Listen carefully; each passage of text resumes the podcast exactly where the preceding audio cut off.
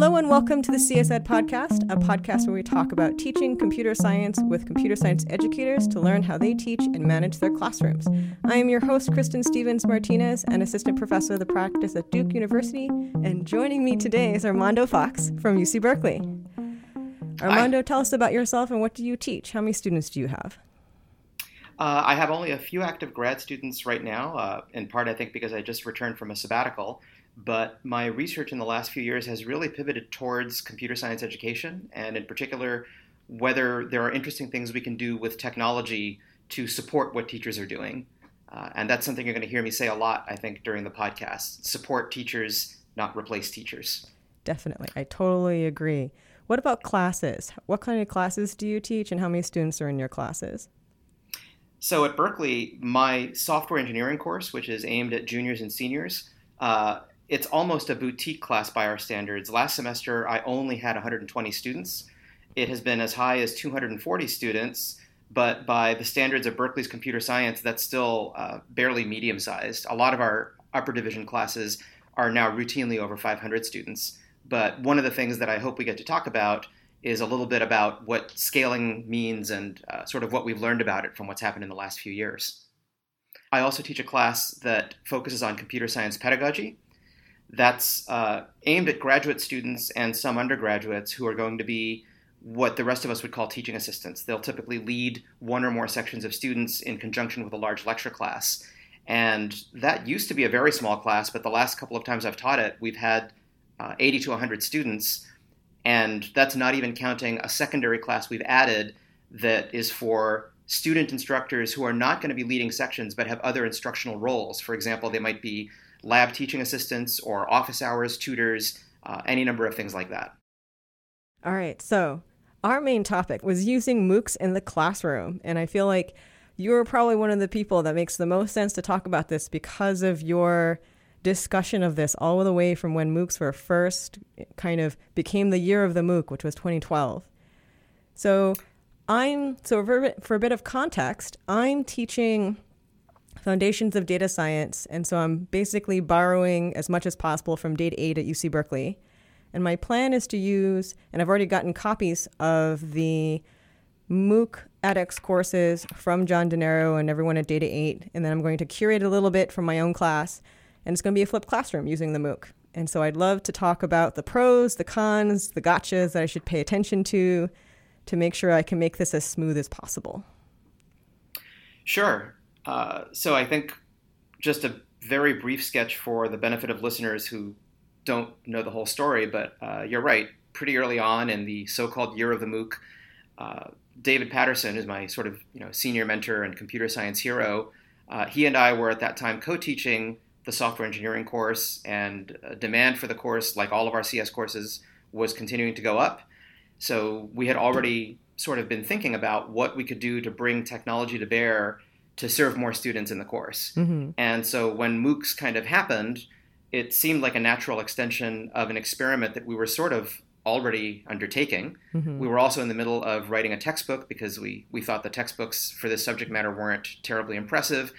And we thought, you know, here's an opportunity to actually try uh, this very different format and see what we can learn about classroom teaching from trying to reach, you know, tens of thousands of students. I think at this point we've reached over 100,000 or some number that I've just kind of lost count of. Mm. Um, so I and, just you know, realized, real quick, sorry, Armando, I realized we, we didn't spell out what MOOC stands for, which is probably something useful because there are still people who don't know what that stands for. So MOOC stands for massive open online course, and it's meant to be a course that's potentially freely available, though it kind of depends on the model nowadays compared to when it was first coming out in 2012.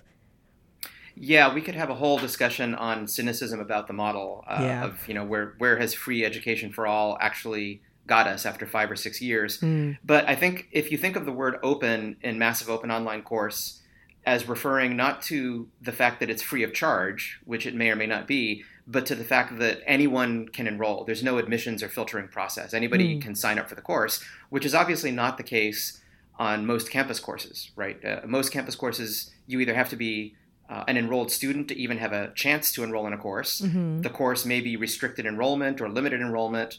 Uh, not all campuses allow uh, students who are not matriculated in, in, a degree program to enroll in their courses. Mm-hmm. So I think the real uh, sort of qualitative change about MOOCs was openness in the sense that anybody at all could sign up. Yeah. And you know that's that's got pros and cons as well. But going back to uh, you know how this experiment got started and what we we learned from it, mm-hmm. Uh, what we sort of realized early on is that uh, at the time, you know, the MOOC honeymoon had just begun, and you were hearing about courses that enrolled 50,000, 100,000 students. Mm-hmm. We had no mm-hmm. idea how many we were going to get, but we, we wanted to be prepared. And it was very obvious early on that if you can build something that is robust when 10,000 students or 50,000 students are using it, then it will work really, really well for a couple of hundred students in the classroom. Mm-hmm. So, you know, sort of one very basic, uh, you know, MOOCs in the Classroom 101 is that you tend to end up with much higher quality materials because they have been battle tested, not just in terms of the technical correctness of, you know, your programming assignments or your automatic graders, but uh, is the language that you used confusing? Are there parts of the problem that are systematically, uh, you know, uh, screwing students up because you didn't maybe cover the material in sufficient depth? So things like that uh, become obvious right away. Mm. Um, we put I don't know how many thousands of engineer hours into our auto graders, but you know now it's sort of a given that of course you should do that because auto graders never get tired of grading and mm-hmm. students can have multiple attempts, which you know we, we know that repeated practice and being able to get instant feedback and try again is uh, generally a boon for students who are um, having a little more trouble with the material. Mm-hmm. So those advantages, um, I think those were the ones that we sort of saw coming. You know, we we worked hard to to make sure the course would be robust. Uh, mm-hmm. I think we did a reasonable job of that, and, and it was well received. And indeed, you know, we ended up with high quality courseware that was debugged, and it was uh, you know serving our students really well. I think the part we didn't expect, which was a, a sort of happy bonus, was how interested other instructors were. a large number of students in our first cohort, when we offered the course on edX, were actually themselves computer science teachers, usually mm-hmm. at the college level. And a number of them reached out and said, uh, What could I do to use these materials in my classroom? hmm. which was great. And it's not something that we expected to happen, although in retrospect, it should have been obvious, right? You have a, a well debugged set of assignments and you have you know video lectures that were reasonably close to matching the material.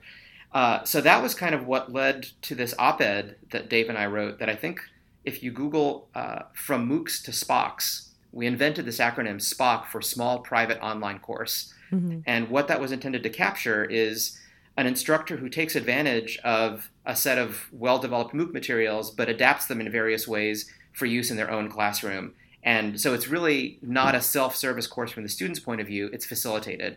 And that's really the model that once we saw that, uh, we realized that actually the biggest positive legacy of MOOCs in the classroom might be that that mm-hmm. the instructors are now freed from having to develop their own materials. And you know, since you mentioned you're going to be using a lot of the Data 8 materials, which have you know have been have had thousands of engineer hours invested in them. Yep, yep. Presumably, that's going to leave you with that teaching time to do other things. Mm-hmm. That's the um, hope, at least.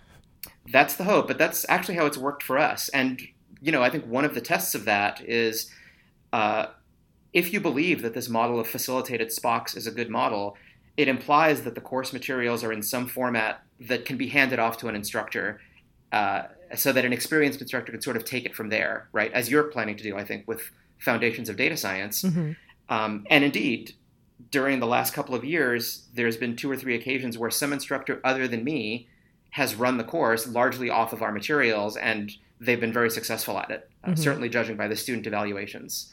So that, that's a kind of a model of pedagogy that that maybe we didn't foresee, but we're pretty excited about. So what are there any cons that you can think of for using a MOOC in your classroom? Um, I think so. And I think to answer the question, I'm going to sort of reframe the question a little bit. Sure. Because I think one of the other things that MOOCs have sort of awoken us to is that it's caused us to question some habits that we've sort of always had, uh, things that we do because we've always done them that way. Mm-hmm. Um, you know, you're probably aware, or I don't know, maybe you're aware that the reason that uh, a semester course is about 14 weeks long is that that enables you to have two semesters with a break over the winter holidays and have the students out in time to harvest the fields. I mean, yeah. that's really where the tradition comes from. You know, it comes from Oxford and Cambridge through Harvard. We, we have 14 week semesters because Harvard has them, and Harvard has them because Oxford had them. Mm-hmm. That's really the reason.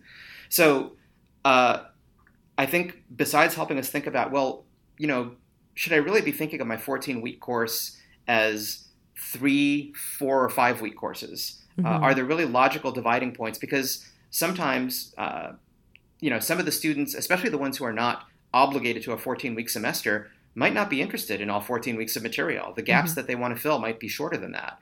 Uh, this is one of the reasons that I still sort of roll my eyes when I hear people uh, being concerned about the attrition rate of MOOCs, how few students actually finish them. Mm-hmm. There's a lot embedded in the assumption that they should finish them. Uh, I've dabbled in dozens of MOOCs, but I'm not sure that I've ever finished one because I don't really have an incentive to do so. I'm not enrolled for a grade. I don't get a reward. I just uh, I'm in it because I want to learn specific material. Mm-hmm. So I think in this category of you know breaking habits, um, I think if you try to sort of shoehorn a MOOC into a classroom setting and do everything else the way you've always done it, uh, one possible bad result is you know students stop coming to class because they figure that if the materials are really all online and they form the basis of a course that is otherwise self-service, uh, maybe they'll just cram. Mm-hmm. You know, the, you, you need to really give them a reason to come to class meetings. I think, especially if you're doing a flipped classroom. Mm-hmm. Um, we had talked about doing a flipped classroom at Berkeley, and the reason we didn't is that we decided that the small sections led by a TA kind of serve some of the purpose of the flipping. Uh, mm-hmm. It's just that the the flipping is from the students coming to lecture. Uh, and yeah, we have definitely seen some attrition in lecture attendance when we make the videos of the lecture available. I try to make the lectures engaging, and you know, I sprinkle them with anecdotes and computer history minutes, which is one of my sort of nerd topics that I like.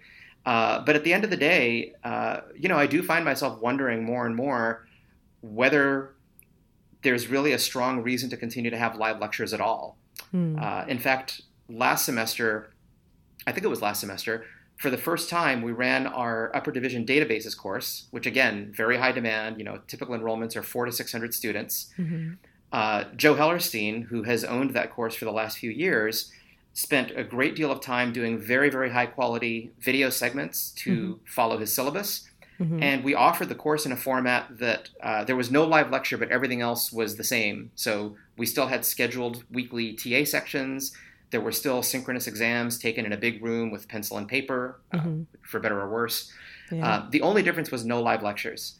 And by all of the metrics that we use to measure how well the classes are going, it went about as well as when Joe was teaching it in person. Mm-hmm. He was still available for escalations. Uh, I think he he had some sort of special office hours a couple of times during the semester, but um, I think we're we're trying to get towards a model where rather than doing everything we've done the same way and then asking what happens if we add MOOC like ingredients, we're actually asking how the availability of the ingredients should make us think about just changing the format. Mm-hmm. Um, and I, I, think another example of that is once we realize that, you know, at Berkeley, we've never had to consider what happens if you have more than sort of a few hundred students in a class. Mm-hmm. In the MOOC, we had thousands. And the good news is that the programming assignments and autograders and all the other stuff uh, worked quite well, even at that scale. But the classroom version of the course also has a team project. Mm-hmm. And those team projects are every team project is different. It is instructor intensive in terms of the amount of mentoring the instructors have to give the students. And clearly, that aspect of the course is going to be much more difficult, uh, if it's even possible, to scale it up to that level. And it's certainly going to require a different approach to scaling, right? You can't sort of auto grade these projects that are one offs. Mm-hmm. So I think another thing that that combining MOOCs with the classroom has made us think about is how do we separate the scalable from the non-scalable or less scalable elements of a course, mm-hmm. and maybe even consider offering them as separate course numbers. You know, the scalable part can be offered on an ongoing basis. It doesn't necessarily need a live lecturer every time it's offered. It can accommodate as many students as want to take it. Uh, and then there's another section that is more difficult to scale, but that's, you know, we sort of transfer the instructor effort to be able to offer more sections of that. And in fact, mm. we're uh, changing the format of my software engineering course starting this coming spring to do exactly that. Oh, so we'll see how it goes. Yep, there'll be a three unit non project section that uh, will have no enrollment cap. Mm-hmm. And there'll be a project section which will require you to have demonstrated that you have mastered the, the uh, material in the non-project section. Mm-hmm. Um, and that will be taught maybe by more than one instructor. We'll, we'll use our instructor capacity to do that instead of using it to lecture three hours a week. We'll spend three hours a week mentoring student teams. So, our students, when they're taking the non lecture version or not non lecture number of the class, do they have a discussion or in person meetings of any kind? Or is it like if they wanted to, they could just binge through the class and then be able to take the group work one? Well, our initial experiment, the class is still going to be synchronous. Mm-hmm. So there will be weekly section meetings with TAs. Mm-hmm. Uh, there will be exams that are scheduled at you know times that are well known in advance. Mm-hmm. There will be deadlines for homework assignments, although the deadlines may be a little more fluid. Mm-hmm. So we're not talking about a course that is entirely asynchronous or self-paced. Mm-hmm. It will still take about a semester to go through the course, mm-hmm. and the students will still have most of the ingredients that go with a synchronous offering. They just won't have live lectures as one of those ingredients. Now, depending on how that works out, we can imagine going to a format that is even more asynchronous. Uh, for mm-hmm. example, uh, our colleagues at George Mason University mm-hmm. have adopted a model for some of their CS courses that they call the black belt model. Ah, uh, yes, yes, I've heard of this. Yeah, so the I mean, in a nutshell, the students are taking a course that is largely structured to be self-paced, but they're in a lab environment where there are tutors around to help them. Mm-hmm. They're required to attempt a certain minimum number of challenges in the course per week, mm-hmm. and uh, they, when you complete a challenge, it's like getting a, a, belt of the next higher color. You can advance to the next challenge, mm-hmm. but nothing stops them from racing ahead and completing more challenges. And if they finish the course in fewer than the semester's number of weeks, they get offered a paid position as a tutor to help other students finish the course. Mm-hmm. Uh, so I think that's an interesting intermediate model between fully asynchronous self-service and fully synchronous, which is the traditional format that most of us use now. Uh, so I would like to get to the point where we can try that too. You know, I think a lot of us are still kind of teaching courses the way we've always taught them, right? And and I think yeah. uh, uh the the availability of what what is possible to do with technology is very far ahead of what most of us are actually doing. And mm-hmm. you know, we could talk about the the various reasons for that. But uh, the good news is it means that there's a lot of room for growth and doing interesting experiments. Yeah, I think it's definitely we're, we're hitting a time when we're like, oh right, I don't have to just copy paste what was done before and try new things instead. Though as a new faculty, part of me is like, change can be good and these ideas are great, but there's only so much I can do without overwhelming myself. And going to ICER, I was like, oh, I have all these good ideas now to do to change my CS1 class. And then at the same time, I'm like, no, I have, I'm teaching two classes, different classes for the first time ever. I need to focus on the other class. The CS1 class is just going to be a copy paste because I know how, I know that the quality for there is good enough and I need to focus on the other one that's brand new. Yeah, I think that's a, a pretty standard pitfall. And I think a thing that is exacerbating it when we're talking about, you know, using all these exciting new MOOC technologies in the classroom the first time you do uh, a neat new thing in your classroom, it's kind of a boutique experiment. You know, mm-hmm. you build a cool autograder, you build a nifty assignment, or you try a new exam format. Mm-hmm. But if it's successful and you want to keep doing it, and your course keeps getting bigger, and you want to keep doing it repeatably, at some point it can't be a boutique thing anymore, right? It, it has to go from being some TA's brilliant, researchy, janky code to being something that has enterprise level support. Yeah. Um, and in fact, this is exactly a challenge right you know we, we built all these homegrown auto graders for my class and you know they're great they they have repaid the effort we put into them but at this point maintaining them has become a burden because the mm-hmm. rest of the campus has started to standardize on solutions that have campus level support for auto grading where there's engineers who know how to use those apis who could build stuff and our stuff doesn't look that way mm. so I, I think kind of one of the early adopter pitfalls is you may find yourself innovating something really cool because nobody else has it but mm-hmm. once your idea starts to become more mainstream, you will be sort of stuck maintaining a bespoke system while the rest of the world has moved on. And you know, it's it's kind of like technical debt in your code. You have to just sort of suck that up and decide that you're going to reinvest in your course and make it work the right way. But yeah. you know, somebody's got to go out there with the pickaxe and try it first, blaze the trail.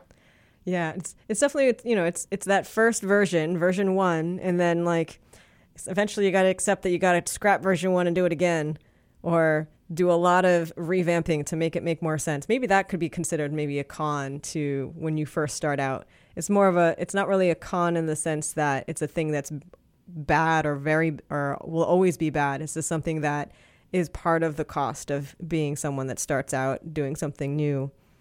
Sure. If you're doing it before it has reached widespread adoption, you are going to do some things that are going to be incompatible with the way it ultimately gets done later. And you know, at some point you're going to have to decide what you're going to do with that. So, but you know, I think anybody who tries new technologies, uh, you know, people who started building websites by hand, right, back in the day. Uh, mm-hmm. Uh, I actually remember when you know people used text editors and they hand coded HTML, and then people started using these crazy tools that emitted awful, awful, awful code, and pretty soon those websites all became one-offs, right? And they, they load slowly and they're not accessible. So I think anytime you you're one of the early users of a new technology, this is a risk. And I think as educators, we're not accustomed to that, right? This is not usually a thing that intrudes on our sense of what the teaching mission is supposed to require us to do. Mm-hmm. Um, but uh, you know, I think if we embrace technology with the goal of improving our teaching in our classrooms, we're also signing up to assume some of that risk. Mm-hmm. So before we continue, like move on from this topic, there's something that I did want to to ask. Uh, so I'm going to be using a MOOC in my class. It's going to be a flipped classroom, and there's going to be group work during the class. And remember how when I TA'd your software engineering class, and you were doing this, att- I, th- I think it was one of your first attempts at kind of, not, you weren't flipping the class necessarily, but you were still having the students watch. Well, the intention was the students would watch the videos at home. And then you'd come in and you were doing these extra kinds of lectures. Do you remember? I do. And then halfway through, I showed you the statistics of how very few students were actually watching any of the videos. And you polled the students asking them what do they actually want to do in lecture. And more than half said they wanted you to just say exactly what was in the videos in lecture instead. Yep. and I remember that. I was wondering if you could talk more about what happened there and like how to hopefully not let that happen in like my classroom where the students for some reason decide that they don't want to do group work in class and they'd rather just have me lecture what the videos already say. Yeah, I, I don't know that I have sort of a, a pat answer for that. I think part of what was happening there is just as we've always sort of run classes in a, you know, according to a pretty traditional format, I think students have also uh, gone through their lower division here with the concept of what a lecture is. Mm-hmm. And, you know, keeping in mind also for our, our listeners out there who haven't experienced, you know, what I call Berkeley extreme scale, when your when your lower division entry classes have a thousand or even two thousand students, most of those students cannot fit in the lecture hall, even if they wanted to attend live lecture. Mm-hmm. So they're already watching the lectures on video rather than watching them live. And the idea that the live lecture and the video are sort of interchangeable because they're covering the same material, at least at Berkeley, that's what they get used to. So mm-hmm. it it may have been that it was hard to get the students accustomed to the idea that yes, there are videos and yes, there is live lecture, but that they are not interchangeable. The whole point is to do something during the live lecture time that is not in the videos. Mm-hmm. Uh, I, I don't think it's impossible to get them to understand that, but I think I was possibly working against a set of established expectations. Mm-hmm. Now, I can imagine if you didn't call the live lecture lecture, if you called it something else, like suppose you called it lab, yeah, uh, or and suppose that you you have a format that is very explicitly so unlecture like that from week one it is absolutely clear that coming to lab without having watched the videos uh, is going to be a frustrating experience. I can imagine that that would work, but I think you really have to set it up so that there is nothing that happens during the lecture slot that feels remotely like a lecture. Mm. Um, and then you avoid establishing the expectation of like, oh, okay, I could come to lecture or I could watch the videos, but I don't have to do both. Yeah. So I, I definitely I'm I'm trying to do that where it's it's very clear that in class time is not the same as as instruction lecture kind of time where I'm borrowing from team based learning, where they show up and they have to do first an individual readiness assessment. So they do a very short quiz by themselves, and then they do it as a team because it's group, group based learning as well. And my hope is that this will make it pretty clear that this is not a normal lecture kind of experience. And But I was just kind of curious now that it's been a couple years since we had, I think. I think you wrote a blog post about that experience with the students voting that they wanted to just have lecture be the same as video. And if you had any new insights from that, from having that happen, because you wrote a blog post soon after, if I recall, talking about I, what happened. I, I, did, and I can probably dig it up if it's, I don't know if it's Googleable or not. Um, I, I think my my evolving thinking on it has led me to where, uh, like I said, we're going to split the class into sort of two pieces. Uh, you know, the non-project piece and the project piece. But we're also submitting a petition uh, that would allow us to offer the non-project piece in this modified format where there is no live lecture. Mm-hmm. Where uh, there, there are lecture segments, but they're exclusively on video, and there's sort of enough synchronous deadlines built into the course that students will sort of have to keep up. Mm-hmm. So, you know, they, they won't be able to cram and watch all the videos right before the midterm because there will have been homework assignments and other intermediate milestones that contribute to their grade and they would have had to at some level be keeping up with the recorded videos just to do that mm-hmm. and like i said anecdotally this is what we just tried with the database course and it seemed to work fine so are you going to enable students to be able to kind of run ahead until kind of like i guess the next exam so if, if they wanted to get ahead because they knew that you know, the two weeks before the exam, some crazy stuff is going to happen to them, so they need to get material done early. Are you going to let them do that? I have no problem letting them do that. Uh, and I think what I've found is that that's exceedingly rare. And the students who do it tend to be the ones who are going to do well in the class because they're really uh, intellectually invested in it. Like they really mm-hmm. want to learn this stuff. Yeah. And and they will go out of their way to work harder. Uh, in fact, there was just a discussion about this on one of the teaching mailing lists here.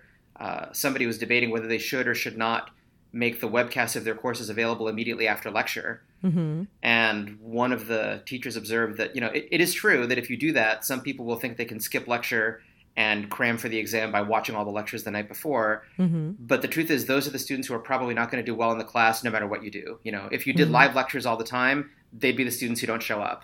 Yeah. Uh, and you know, if, if a student is really just not invested in your course, there's not a lot you can do to sort of you know flog them into being excited.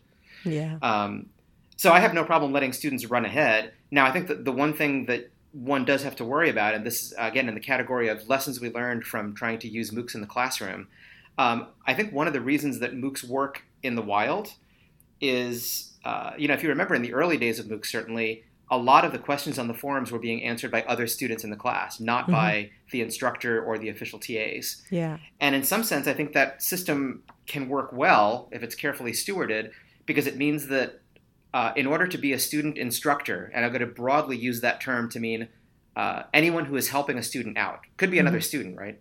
Um, mm-hmm. if you are serving in an instructor like capacity, you don't have to be a deep content expert on all of the topics in the course you yeah. just have to be better than most of the students at certain topics. Yeah. Uh, maybe there's a particular topic that, for whatever reason, that was the topic that was your jam. When you took the course, you aced all the questions about that topic.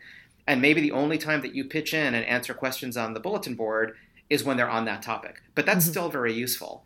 So yeah. I think having a structured curriculum with you know interactive exercises and stuff like that opens the possibility for specialization on the part of student instructors. Mm-hmm. And I think one of the challenges of running a f- completely asynchronous self-service course, uh, including one where you let students run ahead of schedule, is that now uh, the demand for which topics are going to be coming up as questions during which weeks of the course uh, all of a sudden opens up.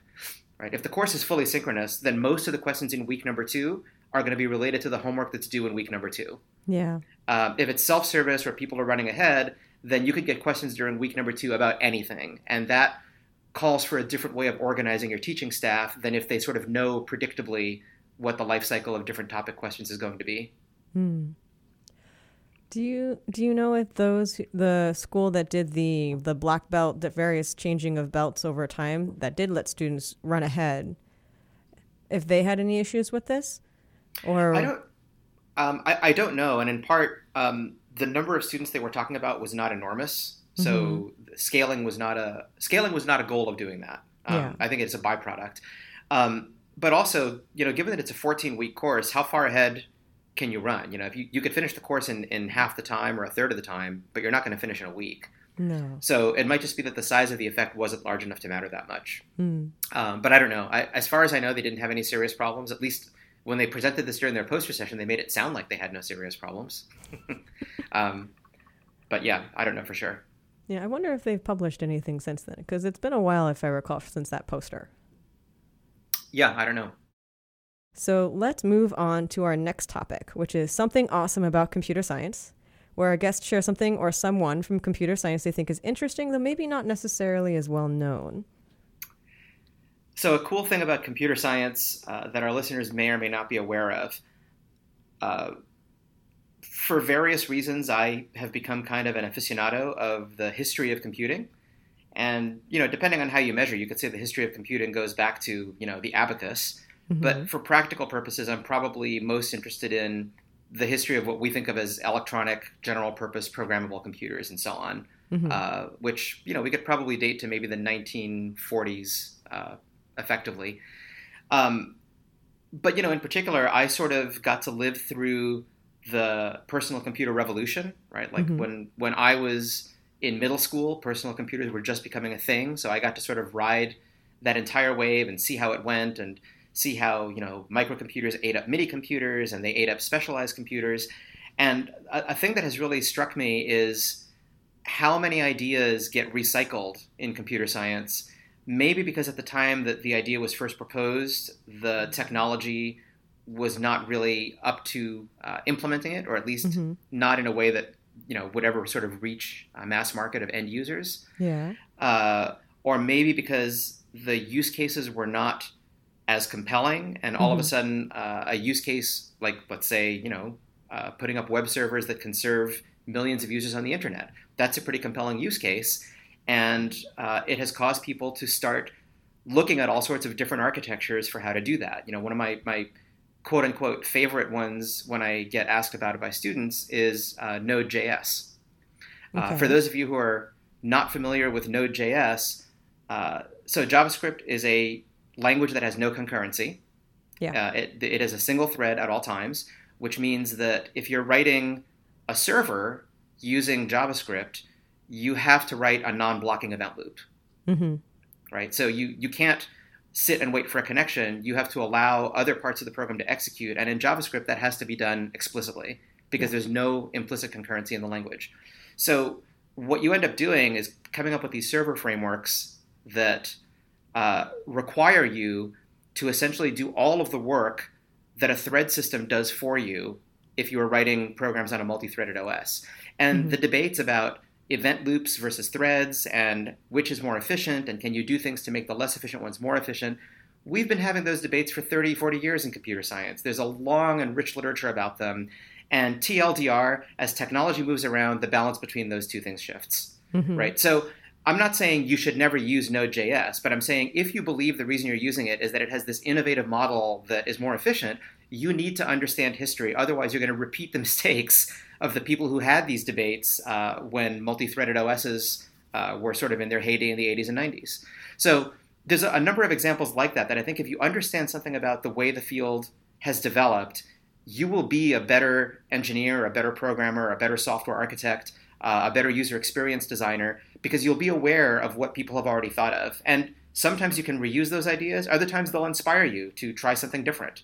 Mm-hmm. Right? Virtual machines are not a new idea the inspiration for doing virtual machines goes back to the 1960s. But when VMware figured out a way to do it that covered a compelling use case, now VMs are the way we do everything, right? That's containers are, are how we deploy big server farms and how we package software and everything else.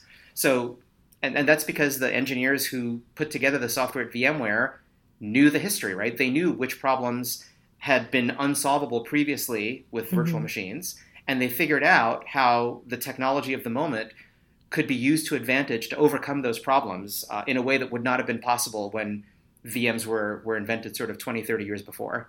Yeah. So I'm a big fan of computing history, and I think you should read all you can about it. And there's a lot of great documentaries, and I can probably even send you my my webpage that I call Master Geek Theater, which is my recommended documentaries ranging from five minutes to three hours in length.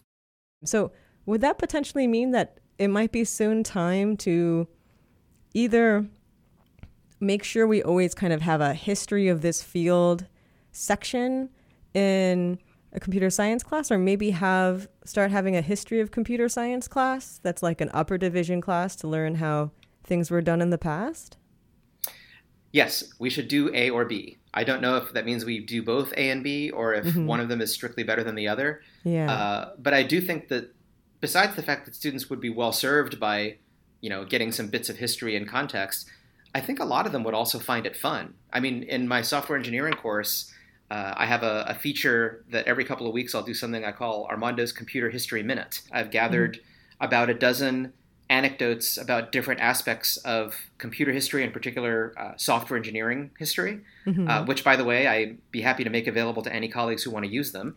I think that would be awesome. Uh, I think if you go to my personal webpage, armandofox.com, you may find them. Uh, okay. but the students really seem to enjoy learning about them. Uh, so, beyond the fact that I think it will serve them well from uh, the point of view of context and understanding what they're doing, they genuinely seem to enjoy hearing, you know, what things were like in the old days, or as I call it, the 80s. Um, I know, I know. It makes us feel real old. Yeah, and more um, and more of your students probably don't even like the 80s was just way before they were born. All right, let's wrap up. So that would mean that we do our next segment, which is TLDL, too long, didn't listen. What would you say is the most important thing you would want our listeners to get out of our conversation today?